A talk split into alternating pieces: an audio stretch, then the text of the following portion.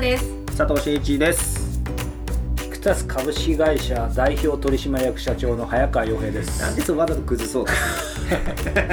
やっぱ最後はちょっと、ね、逆に行こう逆に行こうと。天の弱なんですけども、ラジオキクタスはキクタス株式会社のスタッフでお届けするポッドキャスト番組です。キクタスで行うインタビューや番組制作を通して感じたこと発見したことなどを交えさまざまなテーマでお届けするトーク番組ですはいということで今日は第7回のポッドキャストになりますけども。すごいはい。もう7回だ。素晴らしいですね。もう100回も見えてきましたよ。そうだ。ちょっと今日は個人会ということで、はい。えっ、と今日は早川さんでいいかな、はい。あこんな感じで軽く決めちゃうんですね。うん、いやもう決めてたじゃん。はいすいません。えーっとですね今日ちょっとメインテーマに入る前になんですけども、うん。こうキクタス株式会社ってどうしても株式会社っていうのが常にこそばいいんですけどこれはどうしたらいいんですかね？こそばよい？どういうことですか、なんで普通じゃん。何なんだろうねわでもほら佐藤さんもあの別の法人も持ってるじゃないですか。なんかまる株式会社っていうのはいまだにだからやっぱりなんか経営者じゃないのかもしれないね。俺株式会社にしてないし。あそうなんだ。何？合同会社？うん。たエルなんとかな？屋んとか号屋号あだからそうそうでまだ屋や号感覚なんじゃない？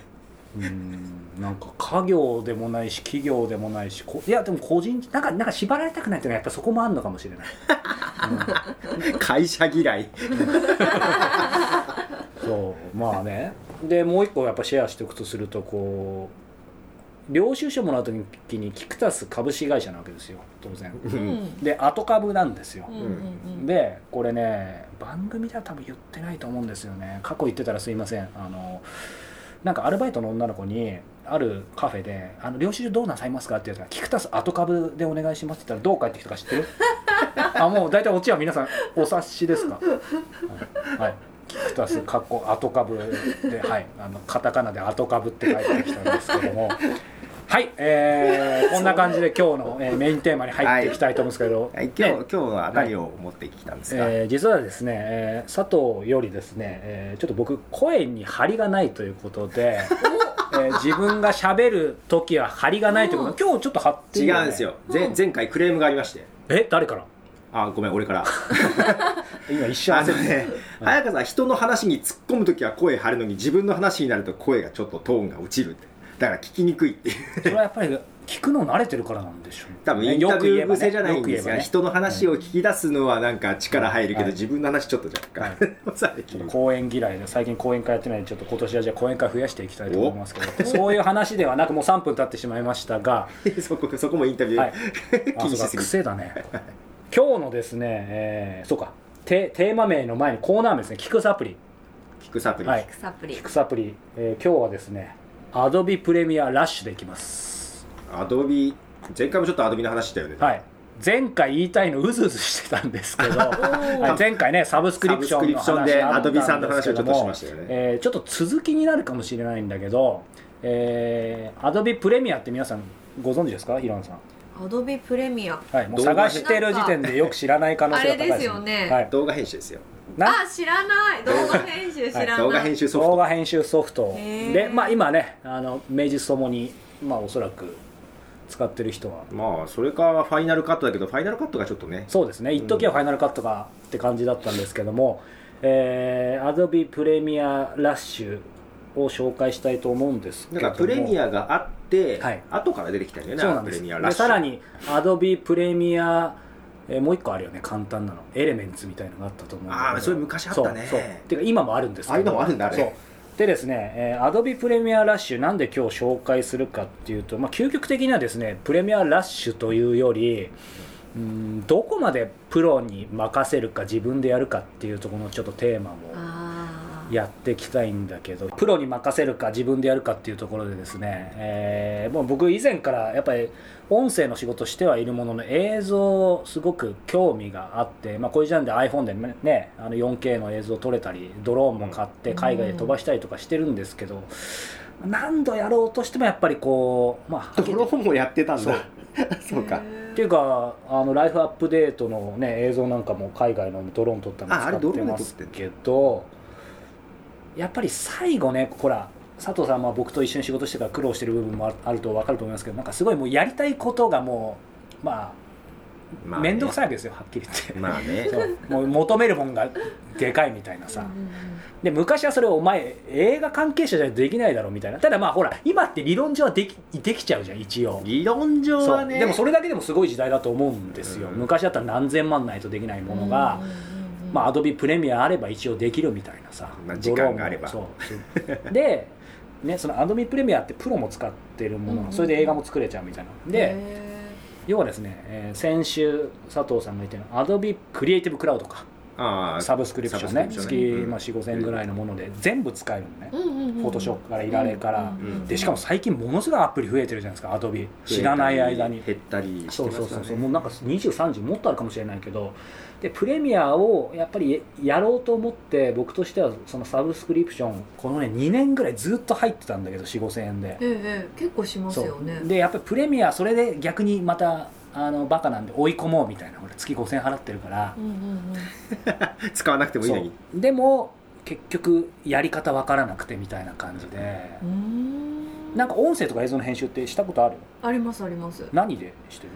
あのーなんだっけ？忘れちゃった。なんかアプリとかで？いえ前にソフトをなんかダウンロードしてもらってそれを使ってたんですけど。アドビではなかった？アドビではないものうん。でやってましたね。映像も？映像も。それは結構大変だった？いや簡単でしたよ。結構こうなんか切ったり貼ったりするぐらいで。あそうなんだ。感覚的に使えるもんだったんで私はそんなに苦労は感じなかったですね。そうその切ったり貼ったりっていうので、うんまあ、要はですねね一番皆さんが Mac 使ってる方だったらご存知の iMovie の方がはるかに簡単だし、プレミアよりね、うん。えーただだし。うんうん。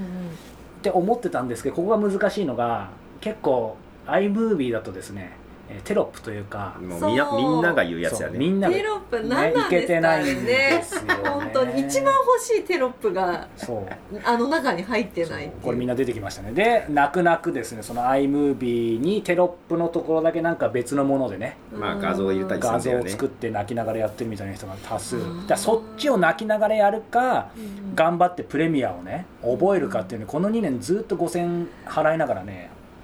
で結局プロにあのちょっと言えない金額払ってここ一番作ってもらうみたいなこと。を難しい問題ですねそれは。繰り返してずっとこう憂鬱だったんですけどそこでやっと今日の話でですね。プレ,、はい。プレミアラッシュ。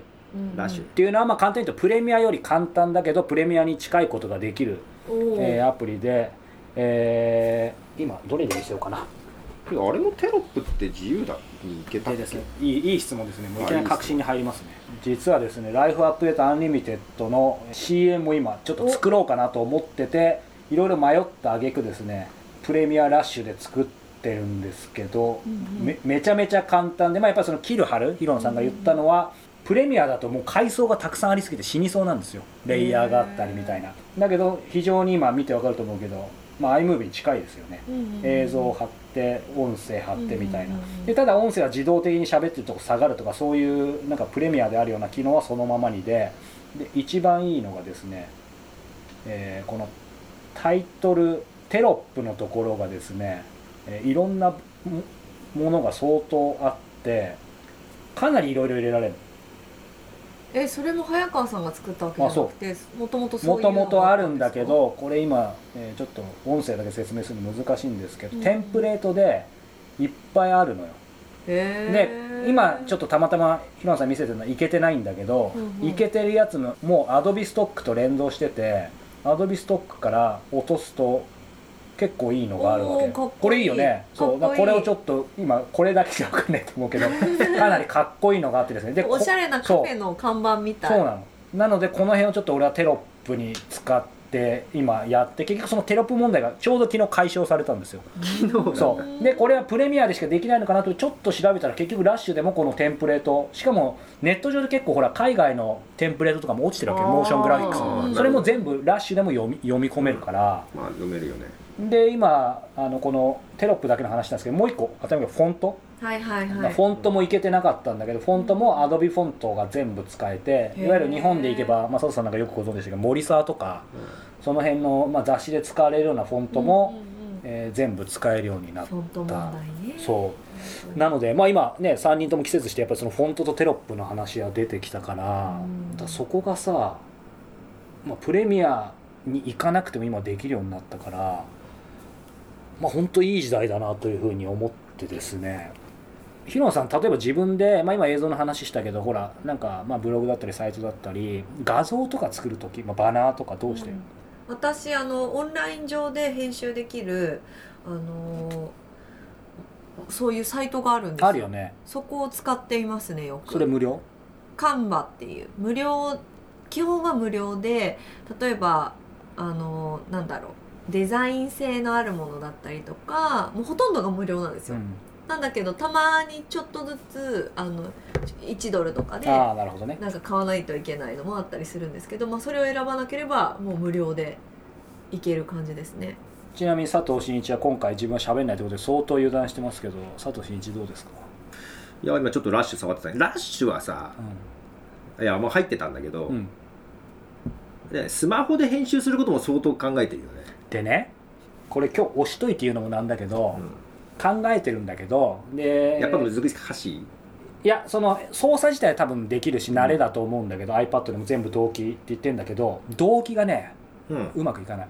あ本当？動機がうまくいかない？で結構その問題今ララッシュ？うだけじゃないかもしれない。けどクリエイティブクラウドってまあ基本的にクラウドなんだけど、えー、とやっぱうまく同期されないみたいなので,、へー。でそれは多分2つあって単純にまだそれこそアップデート途中だから安定してないっていうのもあるのともう一個はやっぱり複雑なわけですよ。ん。うん。で、まあ、佐藤さんだったらすぐ分かると思うけど例えば iMovie とかうん。他のウェブ上のソフトだったら映像を一回元映像を読み込めばうん。それだけで単体で編集してって、まあ、その元映像どこにやろうがうん。別に関係ないわけ、うん。だけど皆さんご存知のようにちょっとやってる人はご存知のように、まあ、フォトショーいられもそうだけどこの Adobe 関係は映像の元も要は同じ階層というかフォルダーに入れとかないと、うん。要はリンクされないとどっか行っちゃうともう消えちゃうわけ。うん。だからその辺をどっか移動させちゃうと当然うまくいかなかったりとか、うんうんあとはやっぱり当たり前だけどこのさ今作ってるの1分半ぐらいの映像なんですけど、うん。あのパソコン上でやる分にはうん。普通だけどそれまたクラウドでさ同期するとさ、うんうん1分ちょいでも1ギガとかもっとかな、うんうんうんうんだからなんかそれもあってなんか分かんないんだけど、同期はうまくいかないなので、まあ、単純に多分俺の使い方なんかおかしいんだろうけどその辺は簡単じゃない。でもね俺最近もうスマホで完結したいんだよね。それはでも分かる。だから GoPro のなんだっけアプリクイックとかいいやつもねうん。動画編集ちょっとできるんだけど、あそうなんだ。それでも撮ったやつを適当に組み合わせてやったりとか。もう逆にそこで済ませたいみたいな感じは、だから物によるよね。だけど俺があんまり今喋らなかったのは若干動画を作るって仕事や それこそバナーとかウェブサイトを作るみたいな仕事をしてて、まあ、無料サービスもありますよね、うん。という中でプロとしてお金をもらうっていう、なんかその辺もやってるからすごくそうそう。あのコメントしにくい部分もありますわな、うん。でもまあいいと思いますけど、まあ、変だけど、まあ、うちらもそうじゃんある意味。だからまあポッドキャストもねそうそうそう別にやろうと思えば自やろうと思えばね。分で。そうそう。うん。だからまあその辺の今日話にもなるかなと思ったんだけど、まあ、もう一個言うとその今、まあ、バナーの話も出ましたけど以前ライフアップデートの時も何ヶ月か前にも紹介したんですけどアドビのこの、まあ、映像はプレミアラッシュを今ちょっと個人的にはまっててで同じアドビでバナーつくので、えースパークアドビスパーク使ったことないよこれがねやばい。使えるんだ。使える。これ今僕ちなみにライフアップデートアニメテッドのバナー全部自分で作ってるんですけどすごいかっこいい、うんめっちゃ楽なんだよね。サイズのリサイズとかも簡単にできるしなのでもうひたすら今まではやっぱりほら誰かに頼んでて、うん。で今の佐藤さんの話との対局うんなんだろう表裏一体なんだけどどちらかというとその頼むのがちょっと億劫になるのってうん。もちろんコストかかるのもあるんだけど僕の場合はまあねあの、まあ、ディレクションこだわりが強い、そう強すぎてとかやっぱり変わるじゃん。だからそのデザイナー泣かせということでいつも怒られてるんですけど 要はそのちょっと変えたい時とかあるじゃん、うんそ気軽にできないからできない、それがやっぱりこういったものを使うと簡単にできるし、うん、だから、まあ、やっぱねプロまではいかないけどまあセセミプロぐらいのところまで行けば十分みたいのがあるからその辺が、まあ、本当いい時代だよね。いい時代ですよね、うん。でもそう思うとなんか本物ってなんだろうなって思いません？本物。なんかその今セミプロっておっしゃったじゃないですか、もうこれでも十分クオリティ高いし、うん。その世の中に出していけるものだと思うんですけどうん。でも反面佐藤さんってこうプロとしてうん。やってらっしゃるわけですよね。そうその辺なだからホームページとかも作るのも、えなんだウィックスとかなんかそういうの作るの？無料でもできるわけじゃない。できますよね。けど逆にああれって一般の人も使えるから、うちゃんとデザイナーとかコーダーとかでもうちゃんと作ったやつ。あこの機能つけてください。いやこれだと無料無料だけどついてるんですよ。いやそれ意外と難しいんですよみたいな話とかあったりするのよ、うん。そういう中で難しいよね。うん。だから多分本質はこのデザインをどうのこうのっていうところでお金をもらってるっていうところじゃないところに持っていかないといけないってことなんですよねきっと。厳しい見方するとそうだしそうそう。でもあのなんだ今の話でいくとやっぱり今回ねこういうバナーとか自分で作ってるんですけど、やっぱりサイトはライフアップデートのリニューアルしたサイトは、まあ、いつもお願いしてるすごい有能なウェブデザイナーの方にお願いしてるんですけどねやっぱり違うの。うん。だからよくなんか相談されるけどんさ、なんかじゃあ提案してください。デザイン案デザイン案見たいです。けどデザイン案最初に見な見たい。それで発注するかどうか決めるって言われるんだけど違うんだよね。ないろいろ話を聞いて会社のバックグラウンドとかいろいろ聞いて最終的なのがデザインなんだよね。そうそうそうそうけどりですね。最初に言われるんだよね、うんうんうん、いやほんできないですよと本当は。うん。御社のこと知らないのにデザイン案なんか出せるわけない。だからデザインはアウトプットは一番最終段階だけど、ん。最初に求められるしそう簡単に作れる。けどやっぱり表面的なんだよね、わかります。それって頼む側って本当に分からない部分、まあまあ私も頼む分からない部側にもあ分もあるとる思う。部ことってすごく多いからすごくその気持ち分かるんですけどただ逆にこだわりある人はいやできるんだったらやった方がいいと。そ思うう最近最近もうだから完全にやりながら思った、その辺が昔はやっぱりそうは言っても、うん。それこそ本当にこの数年じゃないですか、うん。10年ぐらい前起業した時お金もないしやり方も分かんなかったけからこそいわゆるまあね僕と佐藤さんなんかよく話すけどあのバインドフォーエブライフっていうね。まあ、最近みんな逆に使ってるのか分かんないけどあのいわゆる簡単にウェブを作れる先駆けみたいなのがあったの。パッケージって何万円もしたもの。でそれで当初つあなんだもうこれでお金なくてもできんじゃんって思ったんだけどやっぱり一つ一つはなんか簡単に作るんだけどく出来上がったものがひどくてうん。だからどんなにそれこそちょっと例えが難しいんだけど素材が良くても料理の仕方がおかしかったらおかしいじゃないけど、で結局使う人のそれこそセンスが問われちゃうよね。そう。センス、技術、そう。らその辺こだわりが強くてもうあとは技術的なだけだっていう人だったらやった方がいいかなとは思うけどなんかそういう意味がではそのそうこだわり強い人とか一ユーザーとしてはうーんまあ時間さえかければなんかできるような時代にはねだから曖昧境界線が曖昧になってきましたよね。怖いのはアイデアがなくただ作りたいこれをやれば簡単にできるんでしょっていう感覚だと辛いかなって思うかな、まあでもねあのいい意味でだけどそういう意味ではまあさっきねキクタスもそうですけどポッドキャストは自分で作ろうと思えば作れる配信しようと思えば、まあ死ぬ気で調べればできます、まあ、僕もそうだったし。だから僕らにやっぱり求められるのはそれこそさっきのね、まあ、そのアイデアだったり、まあ、料料理するところだったりあと本当にいい素材をまあ磨くとかさ。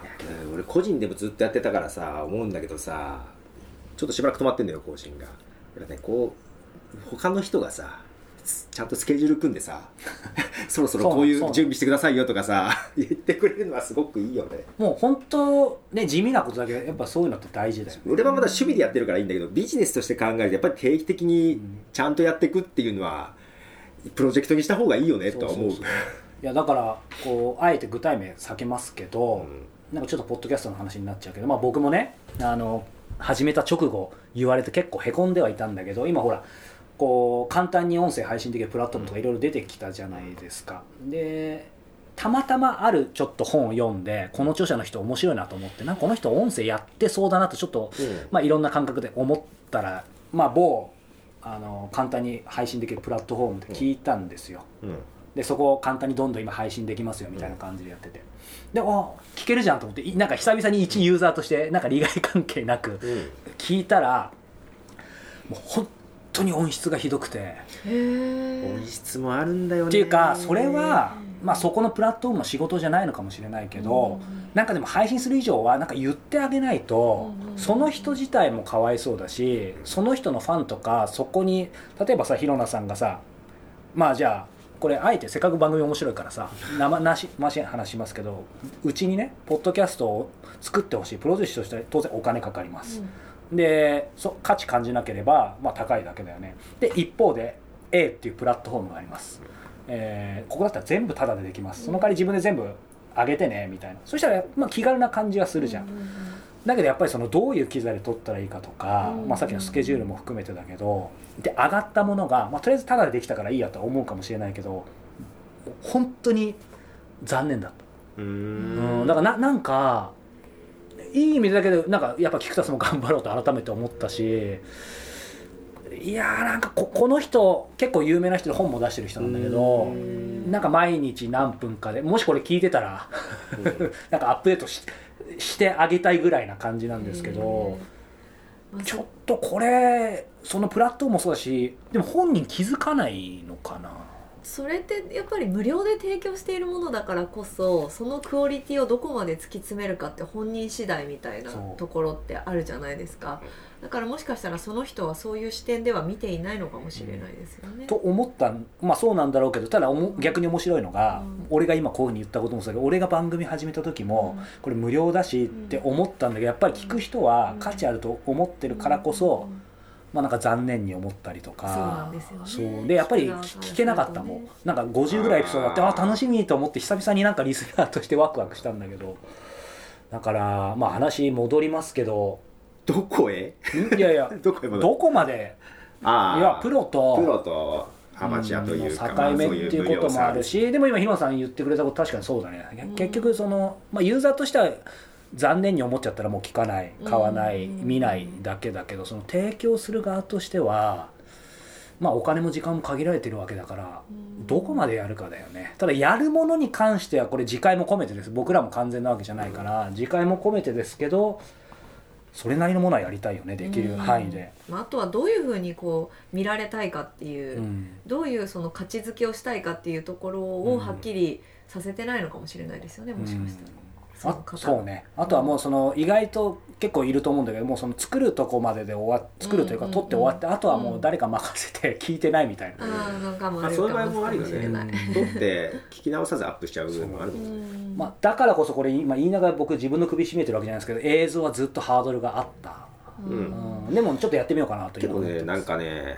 やっぱそういう安いやつとか無料サービスとかね出てくるけどそれあんま否定してもしょうがない気もしててやっぱ使うべきところは使った方がいいしそう。まあそうそういうやっぱりポッドキャストに関して無料でやれる分はもうやらないようにやった方がいいのかもしれない。ただどっか使いどころによってはやっぱりプロに頼むとかなんかやっぱそういう両方の選択肢をフラットに見てった方がいいかなバランスが大事。だからよりそこから生まれるものに関してはなんかすごい広い目で見たらレベルが上がっていくというか面白いもの出てくると思いますよね。セミプロでもすごいいいものあるし。うん。だから早川さんも動画ね自分でちょっとやってみるけどもまあなんかいざなんかここ撮ってる時は頼んだりあもちろん。使使い分けてってことだよね。そうそうそう。あと撮るのはそうプロに任せたりとかって、でも思いつつこの間もあの GH5 であのパナソニック撮ったら全然撮れたね。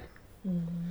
たまにだけどそういう人に頼んでちょっと違うアイデアとか入れるといいよでもね面白いですよ。久しぶりにその佐藤さんもそうだっただろうけど15年ぐらい前に始めた時に Mac で GarageBand っていうね音声のソフトで一人でコツコツやってもうこれ時間かかんな面倒くさいなっていうのを思いながらもこれならいつかできるかもっていう感覚になってやってったのが昨日初めて映像でプレミアラッシュであこれできるわっていうふうになんか思ったからなんかいい時代ですよね、まあちょっと時間時間をどう見るかだけどうね、ん。はい。でまあも、でもねど同時にそう最後に戻るんですけど先週のサブスクじゃないんだけど Adobe クリエイティブクラウドもこの数年間5000円ずっとドブに捨ててたんですけどドブじゃないドブうん Adobe プレミアラッシュとあのあれえースパー。クかだけでもう十分回収しましたね。そこえそこなんだ使うところそうか。今はね。ただこのアドビのこれアドビの方聞いてたらアップデートしてほしいんですけどそれこそ、えー、アドビのこのバナー作れる方の、えースパークはですねフォントがなぜかアドビフォントの日本語フォントはまだ使えないみたいな。だから森沢とか使えないけどこのフォントがちょっといまいちなんですけど まあその辺はアップデートをしてもらうために、えー僕もお金を払い続けるってこういうことだよね。まあまあそうなるでもでよねもそうだよね。そうなるよね。ありがとうございます。じゃあ今日ものを。今日ははい。プレミアラッシュということで。はい。ぜひ試してみてください。はい。ラジオキクタス。早川さんライフアップデートアンリミテッド。今回はどんな方にインタビューされたんですか？はい、えー先週もお伝えした、えー武井宏奈さんの、えーまあ、大好きな一人でもある経営ストラテジストの、えー坂上陽子さんに、はい。えーインタビューをしてきたんですけども、先週は、えー坂上さんとね、まあ、どうつながったかっていう、えーところだったんですけどそして実際インタビューしてきて肝心なメインテーマ何を聞くかなって思った時にですね。やっぱり面白いのはですね、えー今回ですね本当のワークライフバランスとはみたいな感じでですね、うんうんうん。聞いてきました。これ僕ワークライフバランス。そう僕あんまり表にはですね、えー叩かれるのが怖いので言ってなかったんですけどことあるごとにあのうちうちでは言ってるんですけど聞いたっやっぱりそのワークライフバランスっていう言葉はさもうこの10年ぐらいずっと、まあ、いろんなところ出てると思うし、まあ、もちろんいいことだと思うんだけど本当にそれできてる人。うん。って実はあのほとんど見たことがないんですけうんうんうんうんどうん。僕はね。うんうんででもやっぱり陽子さんはそれを実現してる数少ないうん僕は人だと思っていてやっぱりバリバリすごいねもう上場企業の経営者とかからすごく頼りにされて、まあ、世界中飛び回ってるキャリアウーマンの一面があるんだけど実際お目にかかったりまあ平野さんも本読んだりしたかもしれないけどキャリアウーマンっていうのとねちょっと違うんだよね。ね。でもなんだろう。バリバリみたいな。うんうんなのでまあなんだろう。うんまあこのインタビュー実際読んだり聞いた方は感じるかもしれないですけどなんかうんお子さんが生まれてもバリバリやってこえた方なんだなって印象を受けるかもしれないんだけどやっぱりどうもそれだけじゃないと。こう家庭の中でうまくやるコツを本当にいろいろまあ抑えながらずっとやってきてるっていう感じなので、えーて言うんだろうな。やっぱりワークライフバランスっていうと今ちょっと女性的な話しましたけど、えー働いてる人そうでない人正社員の人アルバイトの人、えー子供いる人いない人まあいろんなケースがあると思うんだけどいずれにしてもそのバランスっていうところで、うんうん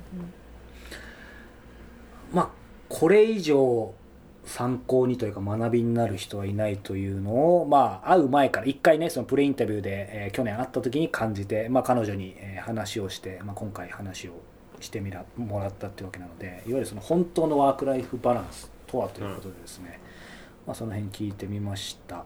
ひろさんなんか感じたことありますか？そうですね。まああの陽子さんがあのお子さんが生まれた時のエピソードが、うん。とても面白くて旦那さんから言われた一言なんかもあーそうけね、うん、あのおちょっとなかなかなんて言うんでしょう刺激的なうん。言葉だったなっていうのをうん思って、うん自分だったらどうするかなってすごい考えましたね。でも女性ってやっぱりその私生活も、うん。その仕事ビジネスでもこのバランスを取るっていうことが多分一番幸せの近道なんじゃないかなっていうことをすごい感じさせてもらったインタビューだったなと思います。そうですね。うんまあ本当どのインタビューも素晴らしいんですけど、あの特にここ数ヶ月では僕もまあ感銘を受けたなっていう、本当にそんなインタビューになりました。うんはいということで坂上陽子さんと早川さんの対談はインタビュー聞き放題読み放題のウェブマガジン「ライフアップデートアンリミテッド」でお楽しみいただけます。詳しくは life-upd.com にアクセスするか検索エンジンで「ライフアップデート」と検索してみてください。iOS でこの番組を聞いている方は配信している PDF で今回の対談のお知らせを配信しておりますのでそちらも合わせてチェックしてみてくださいね。はい、はい。ということで第第7 7回回ですね。8回目は、えー誰が喋るのか分かりませんが楽しみに待ちたいと思います。はーい。ではじゃあねごきげんよう。ごきげんよう